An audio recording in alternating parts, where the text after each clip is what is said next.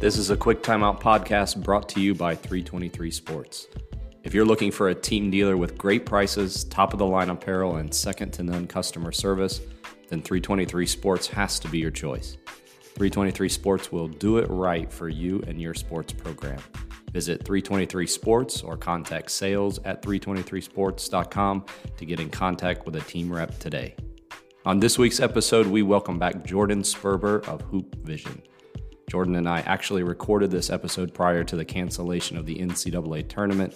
And while we discuss a few projections for the tournament, we do talk X's and O's, analytics, and strategy coaches love to debate.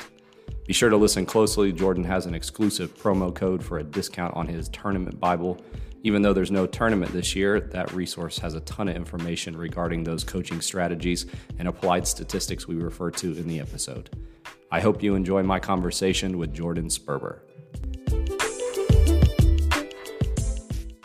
It's great to have Hoop Vision's Jordan Sperber back on the podcast. Jordan, I usually have guests plug their stuff at the end of an episode, but I want to start by having you tell listeners about your NCAA tournament Bible.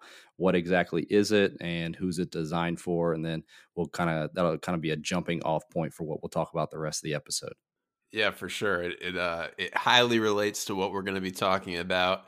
Thank you again for having me, by the way, uh, Tony. And, yeah, the Bible. This is year two of of our tournament Bible. So we do uh, two pages on all 68 teams, uh, breaking down basically a one page scouting report and then an analytics page on on uh, on each of the teams in the NCAA tournament. And then we also do about a five or six minute video that's annotated like for the coaches listening you know like you might have in your film session with little notes in the top left corner similar to to what a, a, scouting video would look like.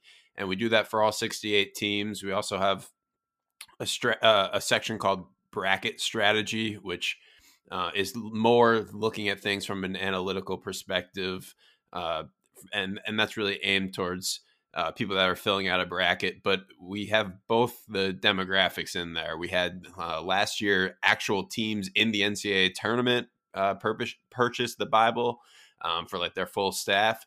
We had uh, lower level uh, coaches with nothing to actually do with the tournament itself, just just looking to learn more about teams.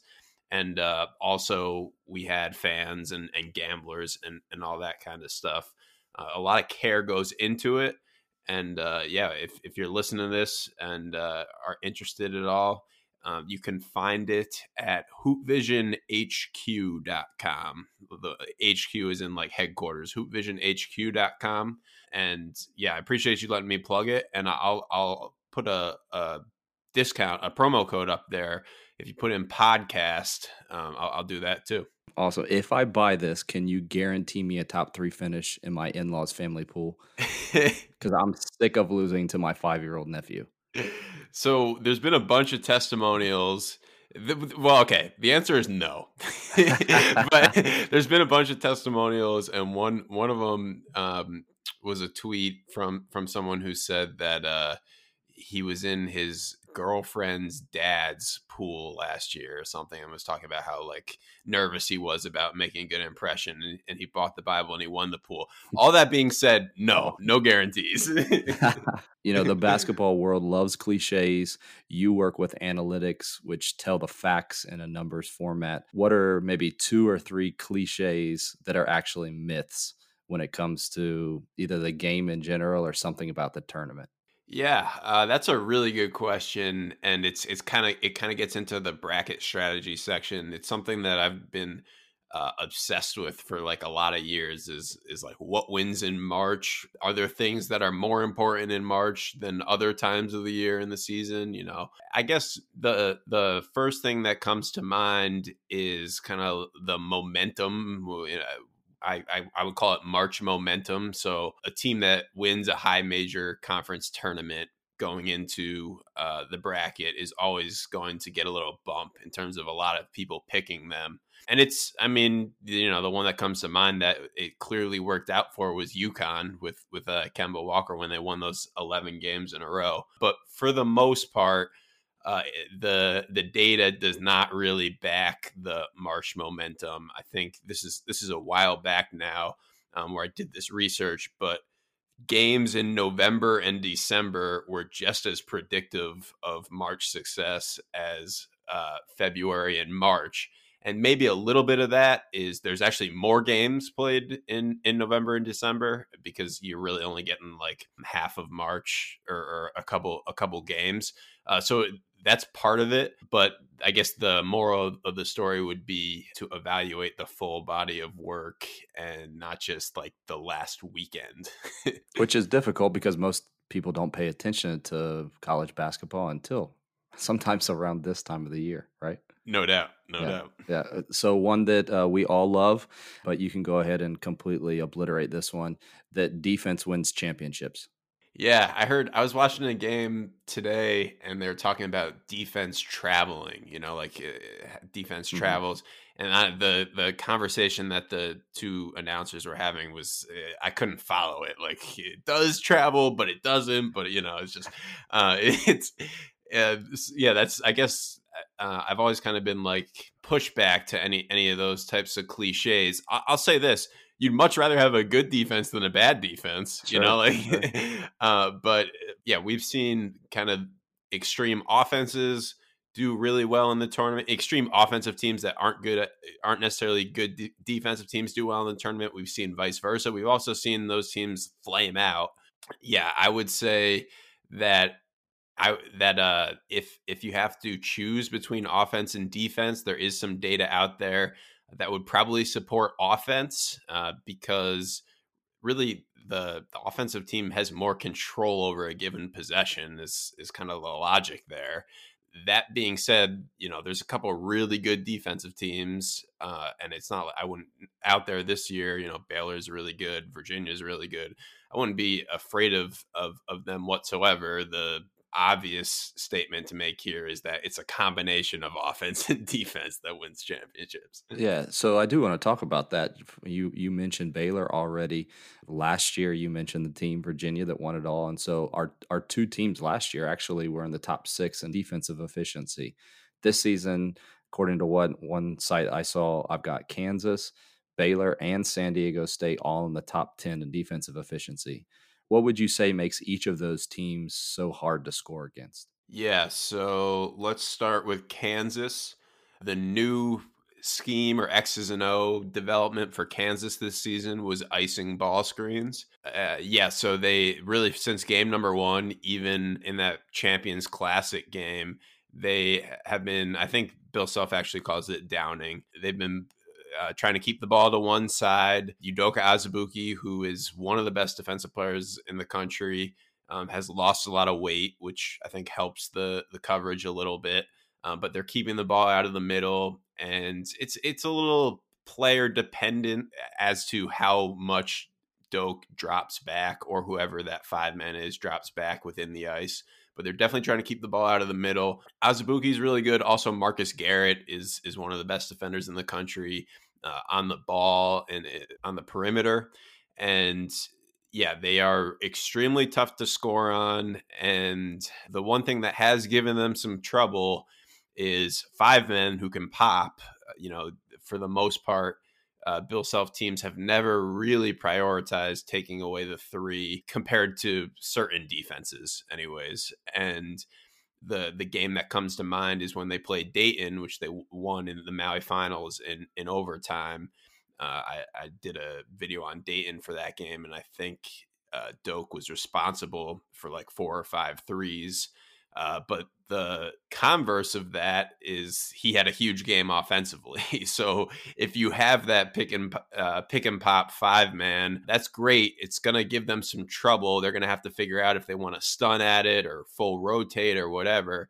But you're also going to have to guard them on the other end, uh, which usually that pick and pop guy is probably not the best matchup to guard. Before we go on and talk about Baylor and San Diego State, I, I do want to talk about because I was going to ask you about that Kansas ball screen defense. I saw you've had several tweets about it. I think personally, it's a bigger deal than even people would think that it would be because like you said it's not just keeping the ball out of the middle and just so that we're clear so everybody knows what we're talking about that icing or down you typically see it in like a high ball screen situation. It started in the NBA. Basically, the defender on the ball jumps to one side, keeping the the ball on one side of the floor, and then, like you said, your your big guy is kind of hanging back, sometimes in the paint, sometimes comes out. They're not like coming out and attacking the ball screen. Basically, is what we're saying.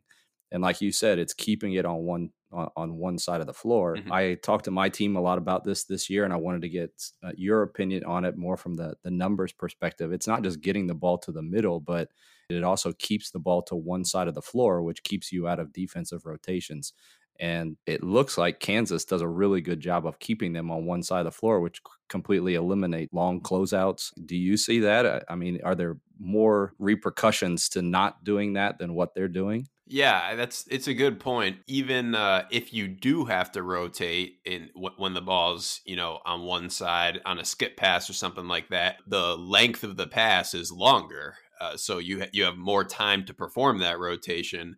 Uh, which, like you said, if if Dokes drop back enough, you know, if he's if he's not letting the roller behind him and providing support on the ball, this is this is what Kansas would like to happen. So let's say Marcus Garrett's guarding the ball. He does not let the ball handler use the screen.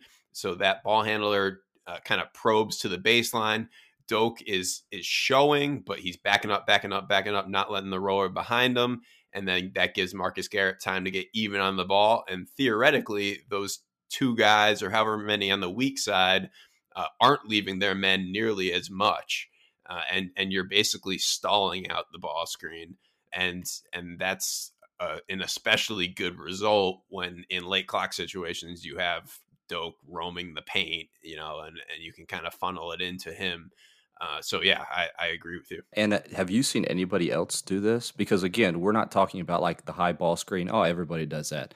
Like this is happening on the perimeter, which by the way, like in my opinion, that already puts them in an advantage because everybody would say, oh, well, then everybody can just do that like it is very difficult to do that on the perimeter. You've got to be communicating so that you know the screen's coming. You've got to have a guy who hears it and jumps to the high side. Like that's not something you just like implement in a shoot around before a game and like you're really good at it.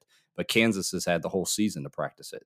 Yep, and I I didn't make this point, but I meant to. They weren't very good at it in the beginning of the season. Huh. I, hmm. there was a there was a quote from Bill Self uh, Jesse Newell is, is the Kansas one of the Kansas uh, beat writers, and he's very uh, X's and O's inclined and has done a great job reporting on on this type of stuff.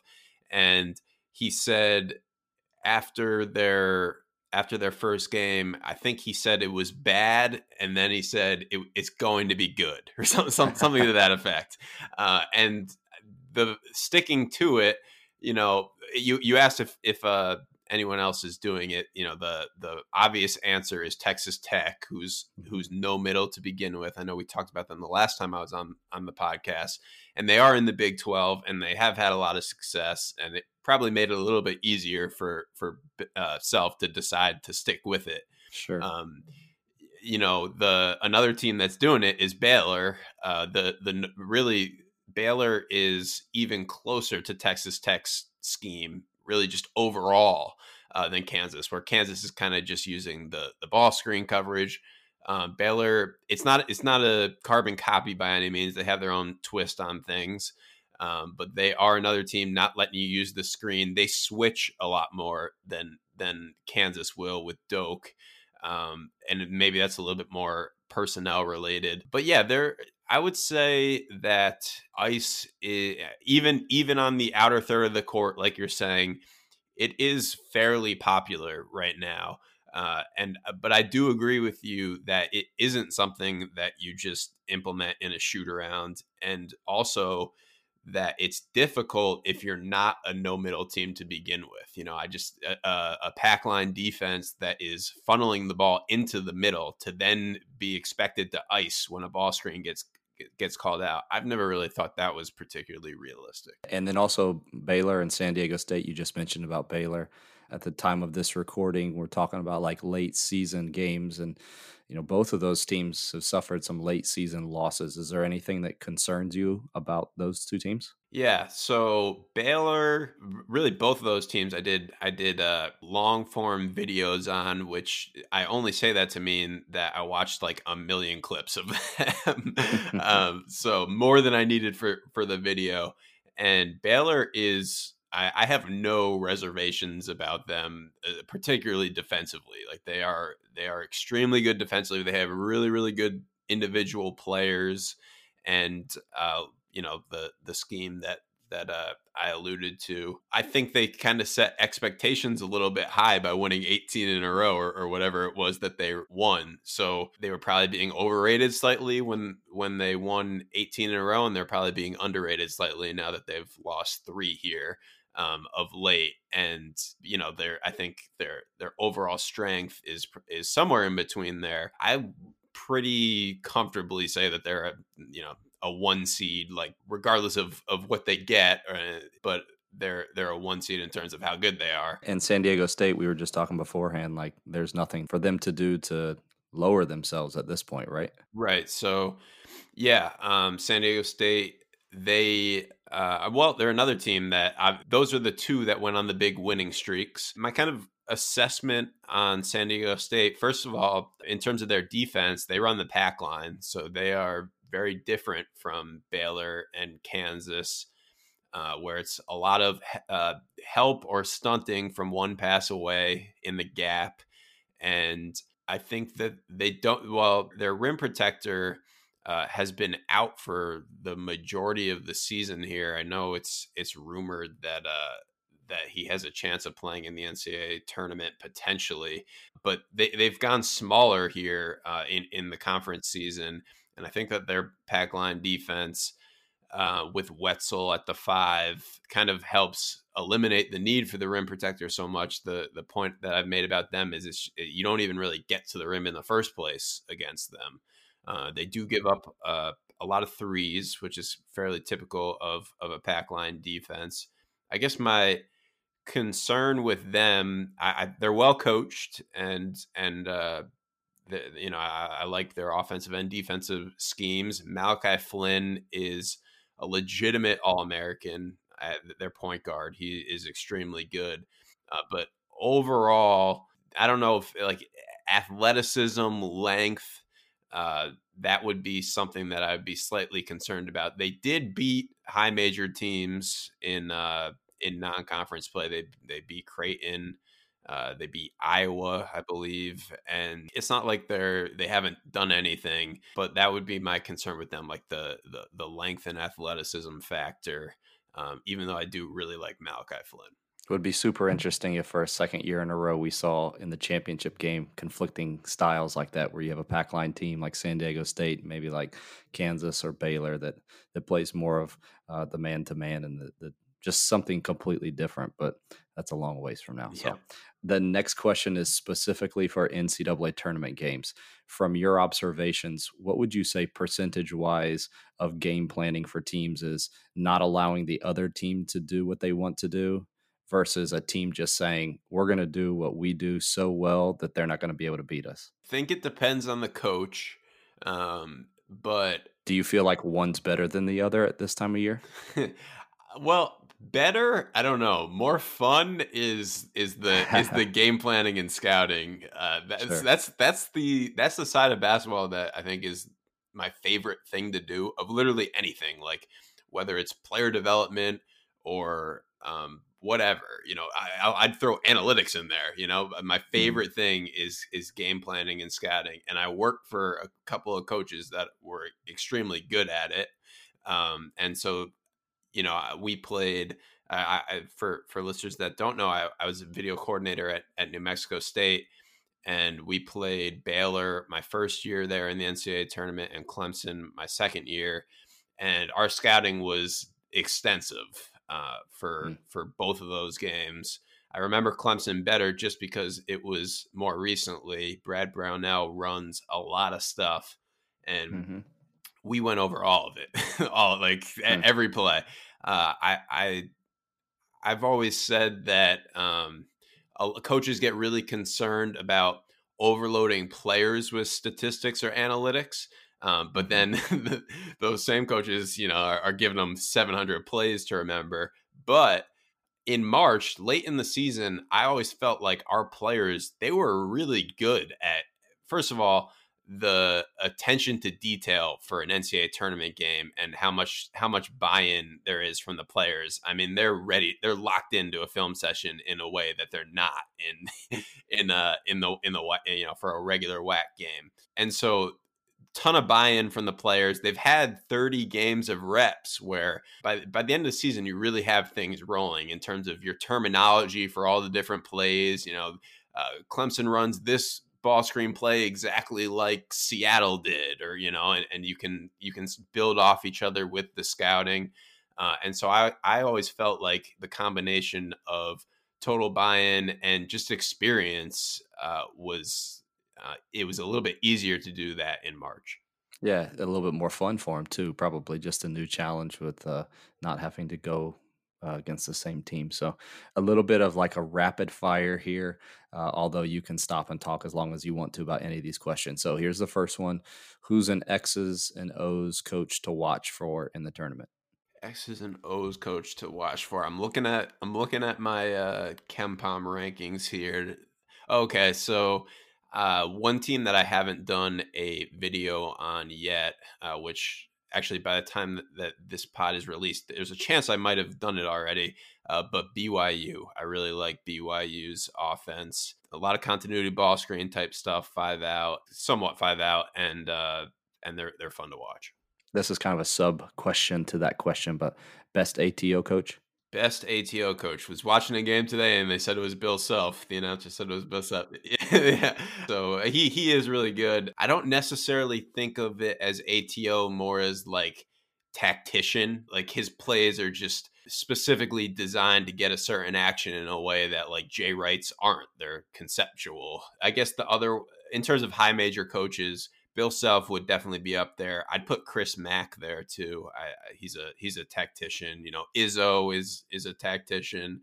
Yeah, those are three. How about a team that's trending up statistically? So you already talked about, you know, kind of that myth with the with the teams like getting hot or whatever, but like statistically, what have you seen maybe in this last month of a team trending up? It could be on one side of the ball, both sides of the ball, doesn't matter. Yeah, um, Michigan State is a interesting team this year because shocking, right? Yeah, yeah, yeah. They're, I guess it's always kind of like this. They were number one in the country to start the year. Um, obviously, the uh, Cassius Winston's brother passing away was a, a big storyline for them, and it clearly had an impact. From a analytics or a predictive predictive rankings perspective, they never really dipped. They were always kind of in the top ten the whole year. If you play in the Big Ten, you're going to lose games. That's you know that's not necessarily indicative of of how good you are. It just to be losing a few games in the Big Ten. Cassius Winston is so good. that's that's uh he has had a bit of a strange season, but between Winston and Tillman, Xavier Tillman, both of those guys are really good and uh and you think that they get they get it right or you keep expecting them to you know like kind of enter the the the Kansas Baylor Gonzaga I guess conversation so we'll we'll see if they do any team trending down statistically uh trending down let's be honest who are you picking in the first week or two to get upset yeah uh well I guess a, a team that's worth bringing up is Kentucky uh, who I think as we're recording this, they're maybe number six in, in the AP poll or something like that. And I can't say I follow the AP poll extremely closely, but they have, they, for the most part, have been outside the top 25 in, in KenPom rankings in, in conference play. And based on just kind of their roster and, and talent level, that seems a little bit off to me. Uh, I know I've heard Ken Pomeroy talk about how his system is so high on the Big Ten this year and and down on the SEC, and he's not really sure if that's right or not. And Kentucky would be a team that is is being hurt by that if it's not right. But yeah, so uh, it's not so much that they're trending the wrong way, um, but I guess given their given their brand and I mean, they, they do have they do have a lot of talent. Uh, I think it might not, not all the pieces don't fit perfectly, uh, but I, am I'm, I'm definitely interested uh, to see how how they do in in in the tournament. I I could see it going either way. I can't say I'll definitely be picking against them, but yeah. one or two mid-major teams who execute exceptionally well. Um, yeah, BYU would definitely be towards the top. Uh, Utah State won the Mountain West conference tournament over San Diego State, who we already talked about, and they have two really good players in Sam Merrill and Queta. Another coach, Craig Smith, who's pretty tactical in terms of uh, running some sets that uh, that steal some baskets, but then they also have those two guys to kind of fall back on. Uh, St. Mary's, Randy Bennett, uh, you can pretty much use him for that question in any given year. You know, they're they're they're always a high execution team. Any mid major or even kind of on that edge of mid major, low major, capable of a deep run? Yeah, well, it it, it always depends on your definition of mid major, uh, but you know Dayton is really good. I talked about uh, having a little bit of concern for San Diego State's athletic length and athleticism, and I do not have those concerns for for Dayton. You know, they're not uh, they don't have necessarily like a big seven foot five man, uh, but they are pretty. At the the thing that's been so good about Dayton this year is they have athletes, but they can shoot the ball. And sometimes at the at the lower levels, it's one or the other, or almost all the time at, at the lower levels, it's it's one or the other. And uh, their offense is a well-oiled machine this year because they have great ball movement, and everyone can shoot it, and everyone can attack a closeout. In terms of more, I guess, not teams that are going to be like a one or a two seed, uh, you know, I, I'm I'm biased here, and they haven't won their conference tournament yet as we're recording this. But uh, New Mexico State and my my former boss, uh, Chris Chris Jans, yeah, I, I'm I'm very biased there, but I'll I'll throw them out there. I was looking at some stats last night. I was wondering if maybe you'd mention them. Stephen F. Austin is shooting over 38% from three and ranks in the top 15 in defensive efficiency. If I'm facing them in the tournament, should I be worried? Yeah, so they they uh, play a similar style of defense to what Brad Underwood played when he was the coach of of Stephen F. Austin in terms of denying aggressive denials. They deny the elbow, they deny uh, the wings, and I tweeted something about charges the other day, and someone on their staff claimed that they have one player that had taken 37 and one that had taken 34 this year uh, which is a lot of charges. Wow. um, I don't know if it's true, but I'll take his word for it. And so that's that's their t- you know they're uh, I guess a little undersized, but they uh, they are on the line, up the line defensively, and they would certainly be annoying to play. I was at that Duke game in the third row, and everything you mentioned, they did to Duke, and that's why they won. Uh, they took charges. Yep, they they took charges. They were undersized, but they kept their guys in just long enough to give Vernon Carey some trouble inside. And they had one or two guys that, I mean, all you need is one or two guys that can carry you, and they've got a couple guys that can. So I don't know. I'm not predicting anything, but maybe. Uh, I know this is hard for you to do when you don't know in the bracket. Uh, you don't know about the brackets yet, but based on what you've seen, best shot to make the Final Four: Gonzaga, San Diego State, or Dayton. Yeah, so this will potentially change based on the path, but j- let's say they were all three teams had the same path. I would go with Gonzaga personally. I would I would rank them Gonzaga, then Dayton, then San Diego State. I do think all three teams are good. Um, I guess legit, you know, like they uh, just as someone who puts con- college basketball content out on the internet, I know if I do something on one of those three teams, I'm going to get comments. They haven't played anyone. Uh, and I don't necessarily buy that. Well, regardless of who they play, they're just good. Those three teams are good. Uh, but yeah, Gonzaga would would uh, would be my pick. They are uh, still this year and and last year the the number one um, offensive team in the country in terms of efficiency. Do you know who you're picking to win the whole thing, or do you even fill out a bracket? I don't fill out a bracket. I have I have every bracket that I've filled out uh, since 2002 saved. I used to relig- religiously fill out a bracket, so I was uh, nine then, and um, yeah, my dad's work had a office pool, and I uh, you could not find anyone more obsessed with filling out a bracket. And then what happened was I learned about statistics and analytics, and it took the fun out of it. Exactly. Yep. So w- when I was young, I thought that there was a legitimate right, like like there was a right answer, like what Sure. what was going to happen. Um, it was not uh, it was not a product of luck or randomness or whatever you want to call it. Like it was what was going to happen, and you just made the wrong pick, you know.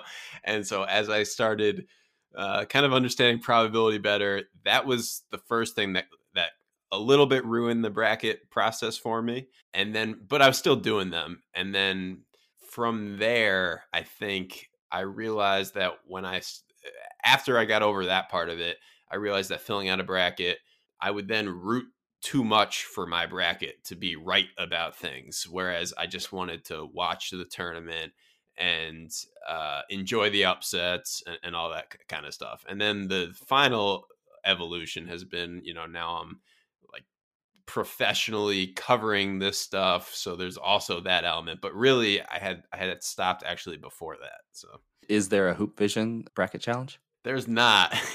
there probably should I be. think there needs. Yeah, yeah. There should be. yeah.